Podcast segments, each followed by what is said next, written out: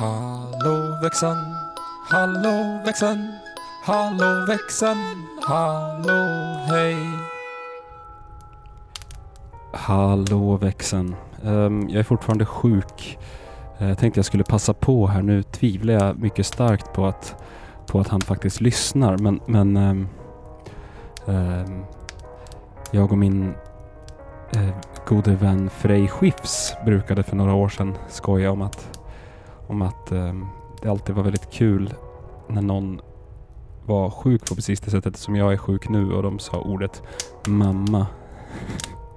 Man bara hör hur bihålorna Mamma.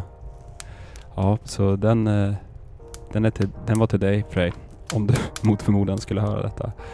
Eh, nu är det dags för eh, ruta nummer 14. Eller vad säger man? Lucka nummer 14. Jag får ursäkta för den lite låga energin här. Inte för att den var så mycket högre innan men det blir bättre när jag, när jag inte är lika sjuk säkerligen. Så, är det närkontakt av tredje... Punkt, punkt, punkt.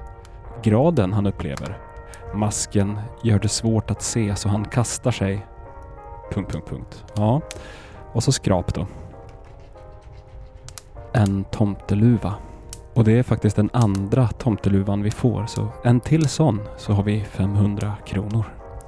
Eh, tack så mycket för att ni lyssnar. Eh, och här kommer ett litet inside scoop.